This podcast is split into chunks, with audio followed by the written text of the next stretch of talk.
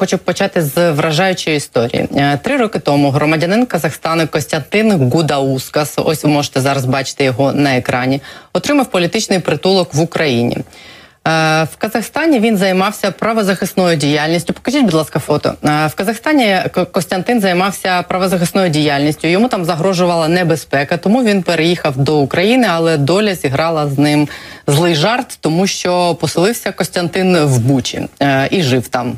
Е, бо жив саме жив, тому що зараз його будинок зруйновано, як і сотні інших там. Але завдяки паспорту громадянина Казахстану Костянтину вдалося врятувати з окупованої взятої в облогу Бучі і з інших навколишніх селищ десятки людей за оці дні, поки вони були в окупації. Ризикуючи власним життям, він проривався через блокпости росіян. По ньому стріляли, йому погрожували, і, попри паспорт, називали його нацистом і бандерівцем, але чомусь його не вбили. Серед тих, кого Костянтину вдалося врятувати, була, наприклад, семирічна Катерина Мартиненко. Це дівчинка, як е, родина якої загинула. Я так розумію, це е, сестра е, того самого спортсмена-футболіста, який е, загинув на початку війни. Е, це Дмитро Мартиненко з футбольного клубу Гастомель, кращий бомбардир і кращий гравець другої ліги. Це була його сестра. Вони е, більше більша частина сім'ї загинула під час е, обстрілу будинку. А Катя отримала важке поранення в е, в голову. осколок в неї застряг в голові. Її доправили до лікарні в Бучі і не могли там з нею нічого зробити, тому що дуже важка була травма. Її неможливо було звідти вивезти, тому що навколо йшли бої. І в якийсь день Костянтин написав у себе в Фейсбуці: Я їду за нею, моліться за нас, і поїхав. І таких дописів його у Фейсбуці і врятованих людей було десятки за оці останні тижні.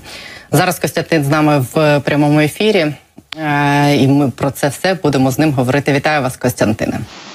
Доброго вечора. Шановні. Е, е, слава Україні. Героям слава. Скажіть, будь ласка, от хочу почати з такого питання: як людині з паспортом громадянина Казахстану це пощастило стати нацистом і бандерівцем? Ну, вы знаете, я начну с того, что я люблю Украину. Люблю э, не только за ее красивые речки, лесы, а за тех людей, которые живут здесь. И э, да, мои родичи считают меня сейчас нацистом и бандеровцем, потому что я помогаю украинцам. Но я э, себя нацистом не считаю, украинцем, да, украинцем я, наверное, себя уже считаю. Бо Э, мне довелось родиться в Украине за эти последние дни войны много-много раз. Я благодарен Богу, благодарен всем людям, которые помогают и поддерживают меня. И я просто не могу быть другим среди украинцев, потому что именно украинцы такие храбрые, мужественные люди. Именно они для меня являются примером. С початку войны я дивився один прекрасный фильм. Это историчное событие, которое называется «Круты». Вы не представляете, как я переживал те эмоции, которые происходили в те далекие времена. И сейчас происходит то же самое. Украина борется за свою свободу, за свою незалежность, за тот мир, который мы все любим. И я не мог быть просто в стороне. Да, произошло много событий. Не раз в меня стреляли и не раз мне погроживали смертью. Но я знаю, что Бог, который со мной, и люди, которые меня ждали там, люди, которые за меня молились, хлопцы, которые на том последнем посту в Шпитьках на тот момент просто хрестили меня, когда я уезжал и говорили, мы тебя чекаем обратно, мы тебя ждем, повертайся. Понимаете, это все дает такую огромную силу, дает такую веру, что мы преодолеем, и перемога будет уже скоро. Е, це прекрасні слова. Е, я так розумію, що росіяни, з якими вам неодноразово доводилось за ці тижні стикатись е, прямо обличчя в обличчя, не вбили вас тільки тому, що у вас був паспорт громадянина Казахстану. Правильно розкажіть нам, як близько ви з ними спілкувались, як це було і чому вони вас не вбили? Ну, э, говорить, когда я первый раз с ними встретился, я с ними встретился в первый день же войны. Э, когда началась война, я был в Буче, а, с моего прекрасного дома, в котором я жил и в котором я гордился, была видна высадка десантов в Гастомель. Вы знаете, это когда ты видишь картинку, но ты не принимаешь, то есть твой разум не хочет это принимать. И э, я на автомате пошел, заварил кофе, э, как это делал каждый день, а потом я набрал просто телефон человеку, которого я давно знал. Это Разиева Гайде, это человек, который в своей жизни тоже пережила плен, это гражданин Украины, и сказал, что я могу сделать сейчас для людей, которые здесь, сейчас рядом со мной. Она сказала, что на Вышгородском направлении уже наступают российские расисты, фашисты, и есть угроза очень большая многим семьям, которых нужно вывести. Так началась война в моей жизни. В первый же день на это было э, в старых Петривцах, я столкнулся с россиянами, э, с российскими солдатами. Я их, конечно же, обманул. Я сказал, что моя семья находится там, я э, еду с Киева забрать, там моя жена, э, мои дети. И э, на тот момент у них не было такого контроля, э, ну, то есть они не придали этому большого значения, они посмотрели мой казахский паспорт и сказали «езжай». Вот. Но с каждым днем их э, отношение ко мне, конечно, менялось. То есть они были разные, они приходили уже другие и другие, там были буряты, были там, как говорится, разных национальностей, которые под флагом России пришли сюда. Э, э, безусловно, э, были моменты, когда они меня раздевали на голо, искали какие-то наколки, как я потом понял, там следы от бронежилета, обыскивали мою машину, разбили несколько моих телефонов. Вот, и говорили, что я сумасшедший, потом говорили, что я, наверное, работаю на ЗСУ и делаю наводки и так далее. Но каждый раз я говорил им одно и то же. Если бы ваши дети были там, я за ними бы тоже поехал потому что они просто дети, это старики. И если вы считаете, что вы христиане, я тоже христианин, и мы должны как-то помочь этим людям Они ни в чем не виноваты, они не с оружием в руках. Вот. Было много моментов, но я думаю, что все-таки Бог, который есть над Украиной, Он помогал это делать каждым днем. Были моменты, когда снаряды попадали в машину, пули попадали в машину, но ні в одной із цих машин ніхто не погиб. А, Розкажіть, будь ласка, чи знаєте ви щось про а, те, що зараз е, з тією семирічною Катєю Мартиненко, яку ви врятували з е, лікарні в Бучі з осколковим пораненням? Чи відомо вам, е, чи вдалося її врятувати? Ну, на самом деле, я уже спустя какое-то время э, навестил ее, пока она еще была в лекарне, и она меня обняла и сказала, что я ее крестный батько. Знаете, это самое, самое дорогое, что я слышал вот за эти дни войны. Я, безусловно, буду молиться за нее каждый день, и я очень надеюсь, что я погуляю на ее свадьбе. Я теж сподіваюся. Ну але у вас було багато і таких невеселих історій. Я прочитала у вашому Фейсбуці, що на ваших очах розстріляли в Ворзелі фізика, заступника директора інституту фізики Василя Кладька. Там неможливо було врятувати людей. На самом деле, напротив, э, то есть в этом доме и в доме напротив э, э, находился э, целый месяц штаб э, штаб э, российских фашистов, которые оккупировали Ворск. И он смог эвакуировать свою семью, они уехали раньше, а, а сам задержался там и хотел тоже эвакуироваться. Но, а, то есть они его расстреляли из стабильного оружия. Это даже не были автоматы, они его расстреляли из пистолета. Труп этого человека пролежал очень долго. И даже, э, то есть и несмотря на это, эти люди проживали в его доме. То есть тело этого человека находилось там, и они проживали пили, ели. И даже есть у меня на Фейсбуке видео из этого дома, вот что они после себя оставили. Это еще раз доказывает, что э, это не люди, их даже животными назвать нельзя. Вот это просто орда, которая пришла убивать, уничтожать и не нести абсолютно никакого мира.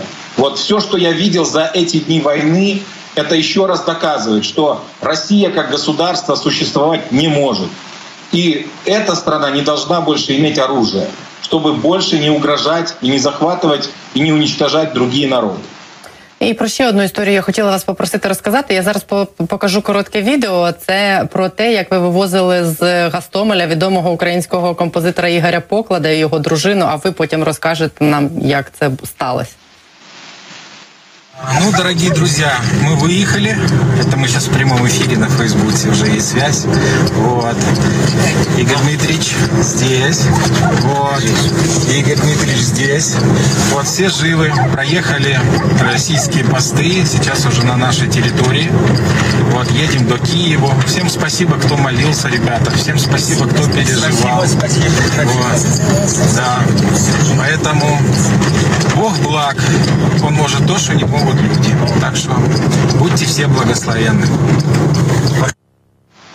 Як е, ви дізнались про те, що він там фактично в полоні, е, і як це відбулося? Знаете, сегодня такое совпадение. Сегодня э, Светлана и Игорь Дмитриевич пригласили меня в гости, где мы были вместе с волонтерами. Э, и на самом деле э, с, э, с этой семьи, семьи этого народного героя началось спасение Ворзеля. я в Фейсбуке у Дмитрия Гордона, я на него подписан очень давно, еще с того времени, как жил в Казахстане. Э, это очень известный журналист, э, можно сказать, за пределами Украины. Я прочитал, что в подвале своего дома в Ворзеле находится Дмитрий Игоревич Поклад. Мы все знаем, кто такой Поклад. Мы знаем его произведения, которые далеко за пределами э, Украины звучат и радуют всех нас. И я принял решение, что э, я я просто обязан туда ехать. Я не знал, куда ехать. Я никогда не был в Ворзеле. Я проезжал его мимо. И я понимал, что там мне наверняка нет связи. Я весь вечер сидел, рисовал маршруты. И когда мне э, на следующий день я приехал, там стояли, кстати, буряты в этот момент. На первом посту было три блокпоста. Я сказал, здесь находятся пожилые люди, это мои родственники. Опять пришлось мне врать, конечно. Пусть меня Бог за это простит. Вот. Но я хочу их забрать. Они посмотрели, опять же, у меня забрали телефон, который благополучно разбили, вот, и пропустили. Я заехал на территорию Ворзеля, смог по листку, который начертил, найти этот дом, долго ходил вокруг дома, стучал во все двери и окна, и потом открылись шторки, вот эти железные ставни, и Светлана э, открыла дверь, я увидел Игоря Дмитриевича, вот, мы быстро сели в машину, загрузили их несколько собак, вот, и благополучно выехали из Ворзеля. А на следующее утро, когда об этом написал Дмитрий у себя, а, ко мне на Facebook прилетело более трех тысяч сообщений с просьбами об эвакуации их родственников. А Светлана с этого момента начала э, собирать гуманитарную помощь, э, собирать информацию в режиме, можно сказать, 24 часа на 7. Мы работали все это время, то есть помогая людям, которые находятся там, и вывозя оттуда тех, кто нуждается в эвакуации. В общей сложности из Ворзеля мы эвакуировали 178 человек. А взагалі за весь цей час скільки вам вдалося рятувати людей з усіх цих селищ під Києвом? Вот. Ну, э, эта цифра уже перевалила за 200, это 203 человека.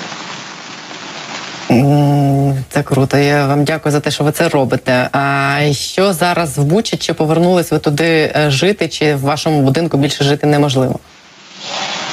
Я хочу сказать, э, пользуясь случаем, э, что теперь моя мой дом — это Украина. Это мой, мое третье э, место жительства, где я сейчас живу.